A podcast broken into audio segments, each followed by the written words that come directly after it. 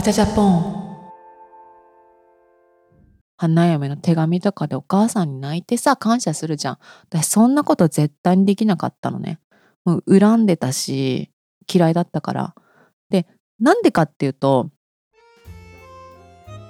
いかがお過ごしでしょうか。すっごいびっくりしたことがあったので、まず皆さんにもシェアしたいと思うんですけど、バジャジャポンで妄想バチェラーやりましたよね。で、私バチェラーね、一回も見たことないんですよ。なんか YouTube とかでなんて言うんだろう、広告 CM みたいなのとかは見たことあるんですけど、一回も見たことなくて、本当に妄想でやったのに、なんとバチェラー4に出演していたフィットネスモデルの方からフォローされまして、めっちゃ笑いましたっていう DM をいただきました。私もフィットネスモデル枠で出てたのでって、あれは真実ですって言われてね、そんなことあるっていう。私が妄想したものが現実だったってのもびっくりするけど、その本人まで聞いてて、本人から面白かったと DM をいただくっていう奇跡が起きました。この話していいですかって聞いたら、いいですよって言ってくださったので、皆さんぜひね、私のフォロワーさんにおりますので、インスタとかツイッターのフォロワーさんにおりますので、ぜひ皆さんフォローして応援しましょうありがとうございました。本当に嬉しかったです。まさか現実にね、フィットネスモデルの方が出てらして、その方が聞いてくださってるなんてすごいなと思いました。ありがとうございました。で、今日はインスタのストーリーで実は恋愛相談っていうコーナーを設けまして、ちょっと前にねもうやったんですよ。インスタのストーリー上でいっぱい募集してお答えしていくっていうのをやったんですけど、今回はポッドキャストでも使っていいですかっていうことでまた募集しました。私がね、こんな恋愛相談に、皆さんの恋愛相談に答えるなんてそんな資格はないのね本当に誰が語ってんのっていう話なんですけど、恋愛もたくさんしてきて、片思いもしたし、両思いにもなったり、結婚したり離婚したりとね、いろいろやってきたので、ちょっとはその経験値が小娘さんたちよりはあるのかなっていうところでね、私のいろんな経験を何か参考になればなと思ってやってみたいと思います。まず39歳、8年付き合って結婚予定だった彼氏と別れました。アラフォーの恋の仕方教えてください。もう一つ、アラフォー独身女です。もう自然に恋愛するのは無理なのかなって思ってます。ということで、アラフォーの独身女さんありがとうございます。39歳で8年付き合って結婚予定だった彼氏と別れたって本当辛いですね。お疲れ様でした。いや、でももっとね、いい人との出会いのためにお別れしたと思いましょう。私もね、自然な恋愛ってもうないんですよね。御殿ラジオの方でも話したと思うんだけど、市ヶ谷の釣り堀状態なんですね。まだね、離婚した直後、私31歳で離婚したんだけど、直後は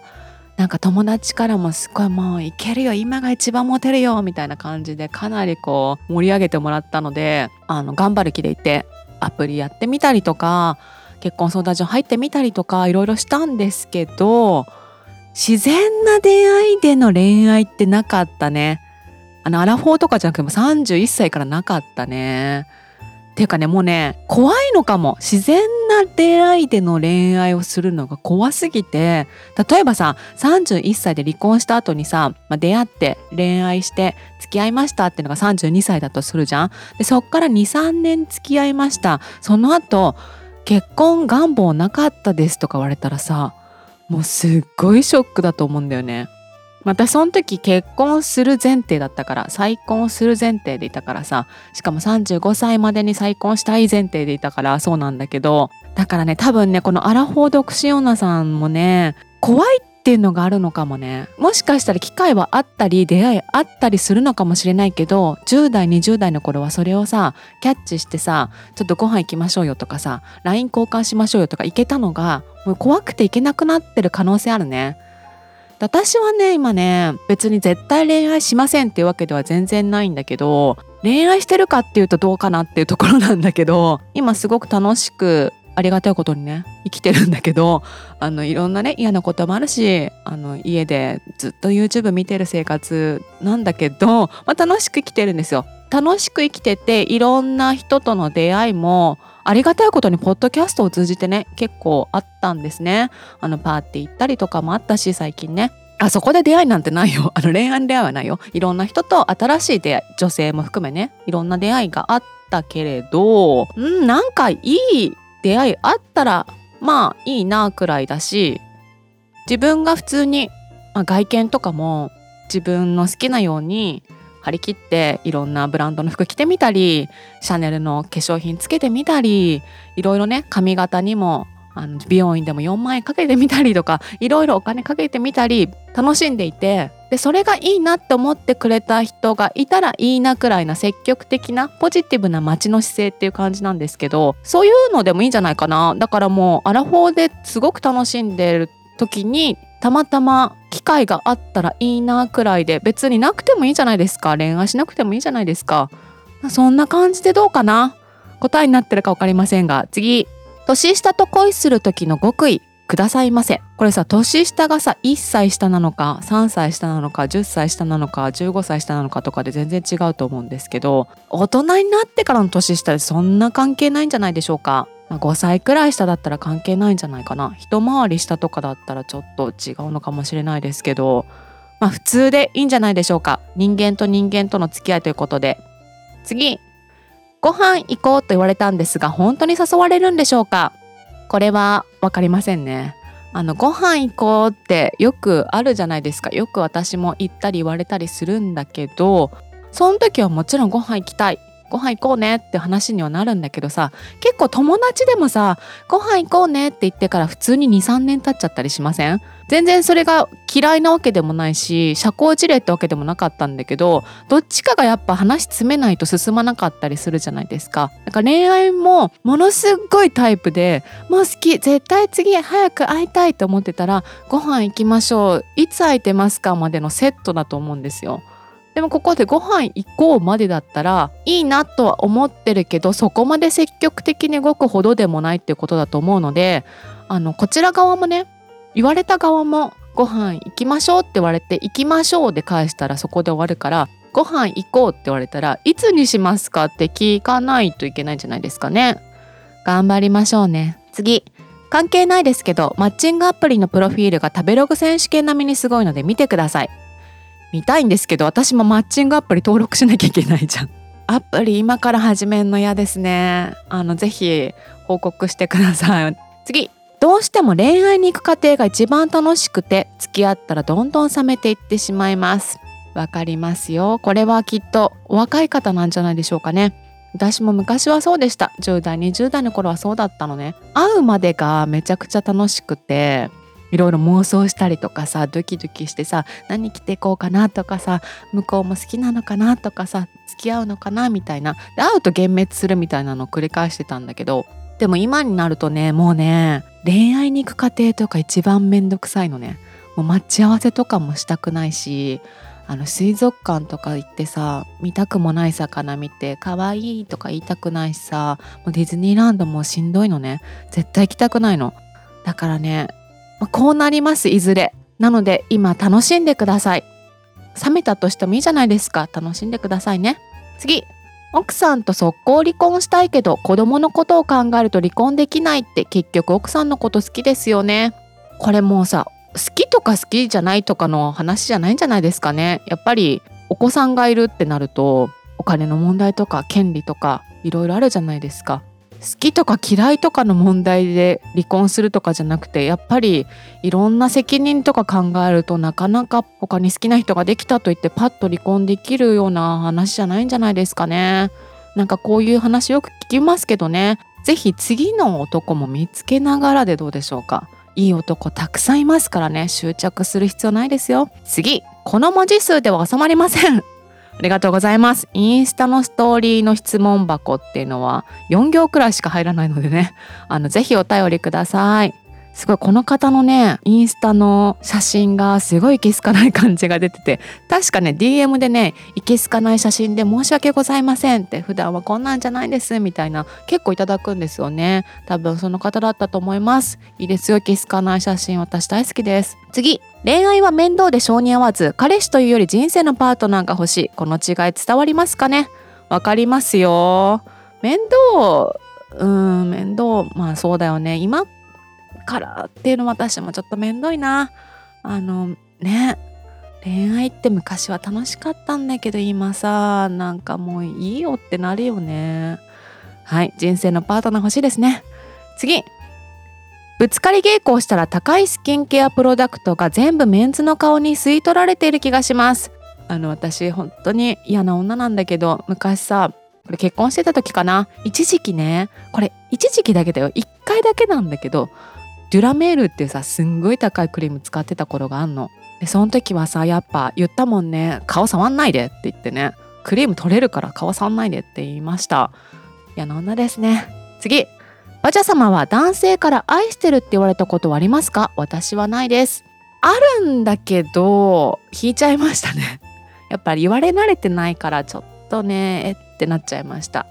次、好きな人に素直になれないです。普段おちゃらけているからすごく恥ずかしいです。あ、わかる、私もそうなんだけど、でもギャップってことでいいんじゃないですか。普段はおちゃらけてるけど俺の前では可愛いやつだなっていう作戦でどうでしょうか。次、中年カップルが手をつないで歩いてるのを見ると嫌悪感が覚え、脳内で罵詈雑言が止まらなくなります。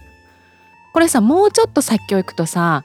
おじいちゃんおばあちゃんが海外では手をつないで歩いてる素敵な光景で、日本もこうなればいいのにみたいな、よく聞くじゃないですか。この中年カップル、もうちょっと待つとそうなるからいいんじゃないですか。今それを温めてるんじゃないですかね。多分中年カップルが手をつないでると、なんとなくこれ不倫じゃないかって思っちゃうと思うんだけど、きっとそうじゃないと思って、もうちょっとね、年を重ねるのを待ちましょう。ありがとうございました。こんな感じでインスタのストーリーで募集してみました。何にも参考にならなかったと思いますけれども、ご相談いただきました方ありがとうございました。お便りの方でもいただいてますので読みたいと思います。ポンズネーム、いつでも乙女さんです。バジャさん、こんにちは。いつも楽しく拝聴しております。35歳女です。私は AI 占いはしたことがないのですが、チャット GPT に恋愛相談をしたことがあります。いろんな人には相談できないけど、誰かにボットでいいから聞いてほしい、一般論でいいから返事が欲しいと相談してみました。私は習い事の年上の先生が好きなのですが、まるで振り向いてもらえません。はじめは営業で優しかった先生ですが、少しだけ趣味の話で共通して以来、なんとなく言動が冷たいです。僕たち気が合うねなんてその時は言っていたのに、先生はプライベートで私のお店に来てくれたこともあったし、感謝の気持ちでお店関連のプレゼントをいろいろとあげたこともあります。喜んでくれたと思ったけど、なんとなく距離を取られていて冷たいのです。そんなことをチャット GPT に相談しました。ボットによると、先生と生徒の恋愛は倫理的にあってはならない、先生が微妙な距離を取ってくれるのはそのためであるし、プロフェッショナルな関係でなくてはならないそうです。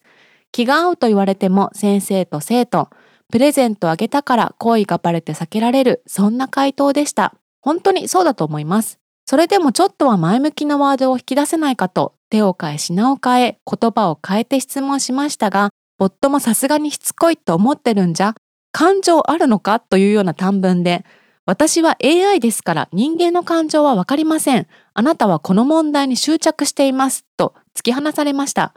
誰からも応援されない恋なんて悲しい。この恋は終わってるけど、まだ先生が好きです。ありがとうございます。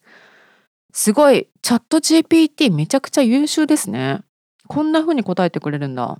私はせっかくなので、チャット GPT よりもいいこと言いたいと思いますよ。習い事の年上の先生っていうことなんだけどさ、いつでも乙女さんがやりたいと思って始めた習い事だと思うのね。その先生っていうのはやっぱその道のプロで教えてるわけじゃん。だからさ、自分がやりたいと思ってることがすごく上手で、それを仕事にしててっていう段階でもうさ、憧れると思うんだよね、人として。でさらに、年齢がさ、自分に近かったりとか、自分の恋愛対象の年齢だったりとか、見た目とか、いろんなそういうのもあってときめいちゃったと思うんだけど、先生ってさ、仕事でやってるしさ、生徒とはいい関係でいたいと思うし、営業っていうのもあると思うんだけど、いいところしか見せてないと思うの。でもその先生って、その習い事の先生の時以外の部分の方が大きいはずじゃん。本当の先生の個人的な部分を見てないと思うんですね、まだ。でもしかしたらそこが本当にクズかもしれないよね。もしのみやさんであった場合とか、もし合コンでいたら、もし同じ学校だったら好きにならなかった可能性ありますよね。やっぱりそういう自分がやりたいこととか好きなことが上手な人ってかっこいいなって思っちゃうんだよね。恋愛としての好きなのかどうかっていうのが実はわからないところでもあると思うんですよ。でね、大体そういうさ、先生とかってさ、やっぱりそういうことも多いというか、そういうことっていうのは好きになられることも多いと思うの。で、周りの人とかも教え子と付き合ったとか遊んじゃったとかそういうことしてる人が多いことも知ってると思うのね。だけどこの先生はそういうことをしない人なんだと思うんだよね。やっぱりちゃんと先生と生徒っていう関係をちゃんと保ちたくて、でそっちの方がね、やっぱりいい関係で長く付き合えると思うのね。付き合えるっていうのは恋愛関係じゃなくて人間として。恋愛関係になっちゃったらさ、1回で嫌いになる可能性もあるよね。彼氏彼女の関係になって初めてデートしたら、こいつ全然ダメじゃんっていう面が見えたり、すっごい嫌いになったらさ、絶対習い事もやめちゃうじゃん。でそこでせっかくいい関係で憧れてた先生、自分を慕ってくれる生徒っていういい関係だったのに、1回のなんかさ、ちょっとした何かでさ嫌いになっちゃったりとかしたらもったいないと思うから、今は恋愛かもしれないけど、もうちょっと長い目で見ていい人間関係作りっていうのを考えると、他の人も見つつでどうでしょうか。いっぱいいい男いると思いますので、もしかしたらこの先生プライベートはクズかもしれないっていうね、疑念も持ちつつ付き合ってみてください。この前さ、母性の落とし所の話してたじゃないですか。ママをやっている友達2人とランチに行きますって話したよね。でその時に私が、自分には子供いないし親戚付き合いもないから、甥っ子姪っ子とか親戚の子とかもいなくて、友達の子供を遠い親戚のおばさんみたいなポジションで可愛がりたいみたいな話したと思うんですよ。トイザらスの金券送ろうかなみたいなね。でその続報です。会ってきました。もうね、ママをね取り入れようと、ママの自意識を私にも分けてもらおうという姿勢で臨みまして、ママの話ね聞いたんだけど、でその2人のママ、友達ね、大学時代から友達なんだけど、その友達ってさ、すんごいいい子なの。私の友達っていうのが不思議なくらいすごい天使みたいな子なのね。そういえばさ、思い出したんだけど、高校でもさ同好会作ったりしてたじゃないですか。爽やかティータイム同好会私作りがちなんだけど、大学時代もそういえば私サークル作ったなって思い出して、カフェサークルを作りまして、そのね友達2人ともう1人いたんだよね。その1人とはね絶縁したんだけど、4人でただね表参道エリアでお茶するっていう会をよく開いてたんですけど、そんな友達ね、子供たちに何かあげたいって話したの。そしたらさ、2人がさすごい微妙な顔になってさ苦笑いっていうかで、気持ちは嬉しいんだけどって、そうだね、ちょっと戸惑うよね。急になんか私なんかしたいんだけど、なんか買いたいんだけどって言ったらさ、戸惑うよね。ちなみに金券渡すんじゃなくて、一緒に買いに行こう作戦にしようと思ったのね。ちょっとこの後一緒におもちゃ買いに行かないっていう、私買うからさって言おうと思ったの。そしたらさ、もううちのなんとかちゃん小4だからおもちゃとかもうちょっとって言われたの。私さ5歳くらいだと思ってたの。小学校入ったんだっけもうくらいなさ、小学校入ったか入ってないかくらいかなと思ってたらさ、もう小4だって言われて、えってそんな時経ったと思ってさ、もうシルバニアファミリーとか終わったって聞いたら、もうシルバニアファミリーはちょっとほんとよかった。私さエレベーター付きのシルバニアファミリーの家とか買おうとしてたからね。で今はもう服とかにしか興味ないんだって。もうおもちゃとかより服が欲しいっていうから、誕生日プレゼントとかも服なんだって言ってて、服かと、もう任してって思ったんだけど、でも服って言われてもね、私どこで買えばいいのか全然わかんなくて、銀座の三越とか行っても多分違うんでしょ、わかんないよね。ちょっとそれもねまた悩みどころなんですけど、小4点サイズ何よって。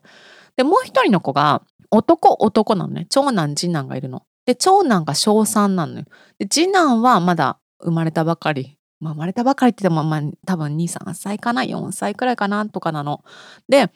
そっちはどうなのって、そっちの子はおもちゃまだいけんのって聞いたら、うちの子はもう物欲がなくてって言われました。だからよかったです、トイザらスの金券買わなくて。何らかの形でこれからも子供たちを可愛がっていきたいなと思うんだけど、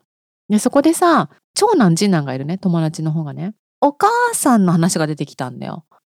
でも言うのをちょっと戸惑ったの。私はなんかあるなと思っていいなよ聞くよ、何でも聞くよ、いいなよって言ってこう煽ったら聞いてくれるいいのって、その子優しいからさ、やっぱこんな楽しいね、久しぶりのランチなのに自分の愚痴なんか言ったらせっかくのこの楽しい場を崩してしまうんじゃないかって遠慮して言わなかったんだけど、私そういうさ親子の確執とか大好きだからさ、聞かせてよ、いいなよって言って言わせたのね。その子はすっごいお母さんと仲いいと思ってたの、私昔からね。大学時代とか友達の家行ったこともあるし、お母さんも見たことあるし、いつも旅行とか行ってて素敵な親子関係築いてて羨ましいなと思ってた子なんだけど、実はね結婚式でいろいろあったらしくて、結婚式の前かな、結婚式に関連していろいろあって、そこから確執が生まれ、いまだにそれを恨んでいると。でそれがまだ解決してなくて今絶縁をしているっていうね、すごい私の大好きな話が出てきて、そうだったの？なんだ、言ってよってなりました。でもそれはお母さん悪いわって言って友達のね味方をしてたんですけど、でさ、そこでさ私もいろいろ母親に思うことはあったし、ツイッターとかあと道端どこかさんのね最新回でもお母さんとの関係っていうのを話してて、お便りでもね、御殿ラジオの方で結構いただいてたんだよね。で、御殿ラジオの方ではあんまり取り上げたことないかもしれないんだけど、こっちで読むのもあれだからちょっと読まないですけど、結構ねやっぱ悩んでるっていうか、いろいろ心の傷だったりトラウマになってる方っているんじゃないかなと思って、私の話してどうなのっていうところはあるんだけど、私もそういうことがあってこういうとんでもない人間になりましたっていうね話をしたいと思います。私は子供の頃すごい嫌いだったの。みんなさお母さんのことで大好きでさ、結婚式とか花嫁の言葉とかでさ、花嫁の手紙とかでお母さんに泣いてさ感謝するじゃん。私そんなこと絶対にできなかったのね。もう恨んでたし嫌いだったから。でなんでかっていうと、これは私の職業のこととかにもつながるんだけど、私は3歳からね音楽をやってたんですよ。母親曰く私が始めたいって言ったっていうのね。だけどさ3歳の子の言うことなんてさ、そんな真に受けないでよって思うのよ。3歳の子ってさ平気でさプリンセスになりたいとか言うじゃん。じゃあプリンセスになるためにお前努力してくれたんかと思うんだけど、プリンセスになりたいとかはさ無視したくせにさ、私がピアノ弾きたいっていうのだけさなんか真に受けたっていうか、もうそれを自分が言ったんだから責任を持ってやれってずっと大人になるまで言われてたのね。で私もさ言い返せないじゃん。もうその時の記憶もまずないわけよ。でも私がその3歳前に言ってらしくて覚えてないけど、でピアノ買いに行って結構高いピアノ買ったらしいのね。だからやめらんないわけよ。幼稚園の時とかはそんなでもなかったと思うけど、小学校に入ったらもう遊びの時間は何時までみたいな、何時からはピアノって決められてて、私がちょっとでも帰ってくるのが遅かったりサボったりしたらもう家に入れてもらえなかったのね。で練習しないなら家から出てけって言って、私もうしょっちゅう家から出させられてたの。鍵閉められて追い出されてたのね。なんか私居場所ないじゃん。居場所ないけど反省してる姿勢を見せないともっと怒るから、なんかもうしょんぼりして玄関の前で立ちぼうけしてるっていうのを演出してたのずっと。でさ一回さもうしんどいわと思って、もうまた追い出されたって思ってさ、でも反省してないからさ、こっちただの茶番なのよ私としてはね。だから一回本当に家出たことあったんだけど、小3くらいの時かな、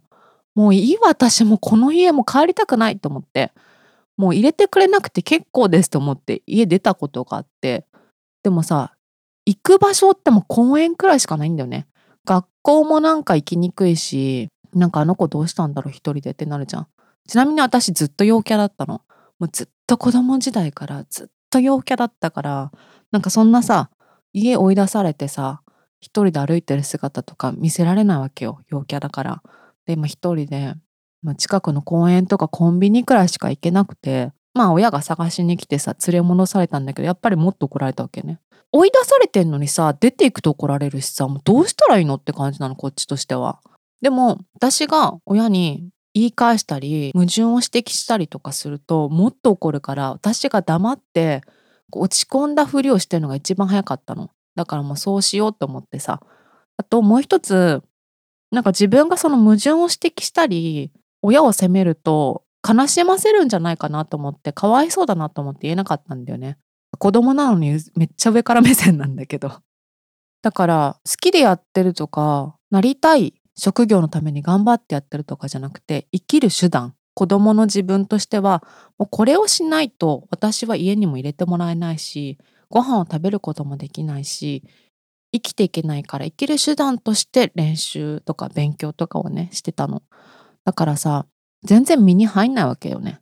練習してるふり、勉強してるふりっていうか、まあしてるんだけど音が出てればいいだろうみたいなさ、なんかしてる姿勢を見せとけば黙るっていうか快適に過ごせるから、もうそれでいいと思ってたから、全然なんていうのかな、やっぱり上辺でしか上達しなくて、両方勉強も音楽の方も。で、小学校5年生の時に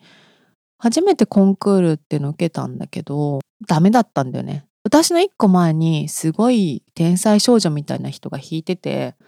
私としては何が違うのか分かんなかったのね。自分も同じ曲を上手に弾いてるっていうか、まあ、ちゃんと間違えずに弾いたのに、この子と何違うんだろうって分かんないなと思って。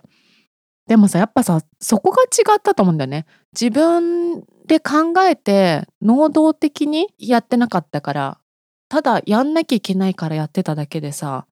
まあ、そこが大きく違ったんだけど、でも結構挫折して、自分はうまいと思ってたから、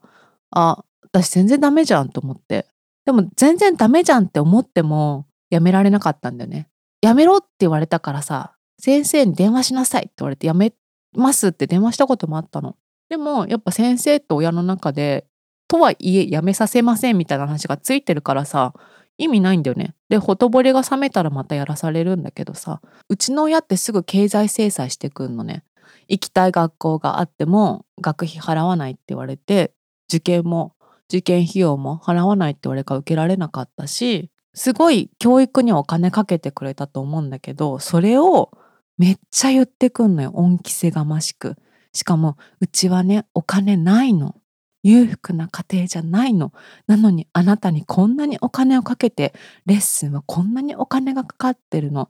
それなのになんで練習しないのみたいな感じで言われるのよ。すっごい未だに覚えてんだけど、私の妹はそういう育てられ方じゃないんだよね。妹はさ、前もどっかで話したけど、病気をねしたので何年も入院してたのね。だから妹は生きてるだけでいいの。でも私は生きてるだけじゃダメなんだよね。私は遊ばず、楽しいことはせず、努力を毎日していないと生きてる意味がないって言われてたから、楽しいこととか自分の好きなことは全部抑えられて、努力すべしみたいな感じだったんだよね。学歴の話みたいになってさ、本望じゃないというか、これは私が思ってることじゃないんだけどさ、母親は妹があんまり勉強が得意じゃなかったし、まあ、すごい勉強するわけでもなかったから、まあ、普通に大学に行くってなるとあんまりいいところに行けないと。だったら有名な短大に行った方が絶対いいって言って、指定校推薦かなんかで行ったのね。で、その後学部編入も受けたの知ってんの私。学部編入受けて落ちたのも知ってんのね。なのに、あなたにこんなにお金をかけたから妹には短大にしか行かせてあげられなかったって言われたの。嘘じゃん。私ずっとそういう感じで、ずっとさ、嘘みたいなことを言われてさ、こんなにお金をかけてるのにってずっと言われてたのね。今思うとなんだけど、うちの親って多分愛情を表現するのがすごい下手で、こんなにお金をかけてあげてるっていうことで愛情表現をしてたと思うんだよね。だけど私は頼んでないしさ、そんなの愛情表現だと思えないわけじゃん、子供の時って。でもずっと私はもう親ってこういう親なんだなって思ってたから、反抗もせずにぐっとこらえて耐えてたんだけど、何年前かな、7、8年前かな、結構最近なんだけどさ、一回なんかがあって、私めちゃくちゃ怒鳴ったことがあるのね、母親に。今までの30年分くらいのさ、鬱憤をその一言でバーって言ったの。そしたらすっごいびっくりされて、あの顔は忘れられないけど、でもそれ以来ね、関係良くなったんだよね。確かにそうだなっていうことを私が言ったからで、反省せざるを得なかったと思う。で、本当にね、大人になってから分かることっていろいろあって、子供の頃ってなんでこの人こんな極端なんだろうとか、すごい思ってたんだけど、矛盾してるなとか。やっぱ人それぞれの性格とか考える癖ってあるじゃん。うちの母親は多分一番最悪なことを考えてた方がいいと思う人なんだよね。一番最悪なことを考えてれば、嫌なことがあった時もショックじゃないみたいな。楽観的に考えてたら、なんか嫌なことがあった時にすごいショックを感じてしまうっていうのがあって、私のその教育の方針っていうのも多分だけど、私が就職ができなかったりして、この子はできないんじゃないかとか、そういう心配があったみたいだね。だから子どもの頃からちゃんと手に職をつけておけば、食いっぱぐれることもないんじゃないかって思ったみたいだね。なんかね、そういうふうに思い当たることが何回もあったのね。もううちの夫は長くないと思うみたいな、あなたのお父さんはもうねダメだと思うって言われたこともあって、私もそうなんだと思ってさ、どうしようって泣きそうだなって思った時もあったんだけど、全然そんなことなかったし、もううちの妹ももう二度と起き上がることもできないかもしれないって言われて、私真に受けて、そうなんだ、そんなに悪いんだ、どうしようって思ってさ、全然今元気だし。で、先週もさ、なんか母親からさ、私はあと5年しか生きられないと思うのみたいな話をされてさ、あ、もう出たって思ったんだけど、なんか大人になると受け流せるっていうか、まあしょうがない人だなって思えることがあって、今はね、まあ親もいろいろ言わなくなったし、多分言っても私聞かないし、過去のことを多分申し訳なく思ってるからこそ、今自由に応援してくれてんのかなと思います。そんな感じ。私もあんまりいい環境に育ってないのね。父親もさ、父親は優しかったんだけど、優しいからこそさ、母親に怒んのよ。私のことを怒鳴り散らかしてる時に、父親がいた場合ね、あんまり父親家にいなかったけど、そのタイミングでいるとやっぱ怒るんだよね、母親に。なんでそんな怒るんだって。私を守ろうとしてくれんだけどさ、私的にはめっちゃ迷惑なのね。なんでかというと、その後もっと怒られるの。私なんで私がお父さんに怒られなきゃいけないのっていうのを母親に怒られんのよ。だからすごい父親のことも嫌いでした。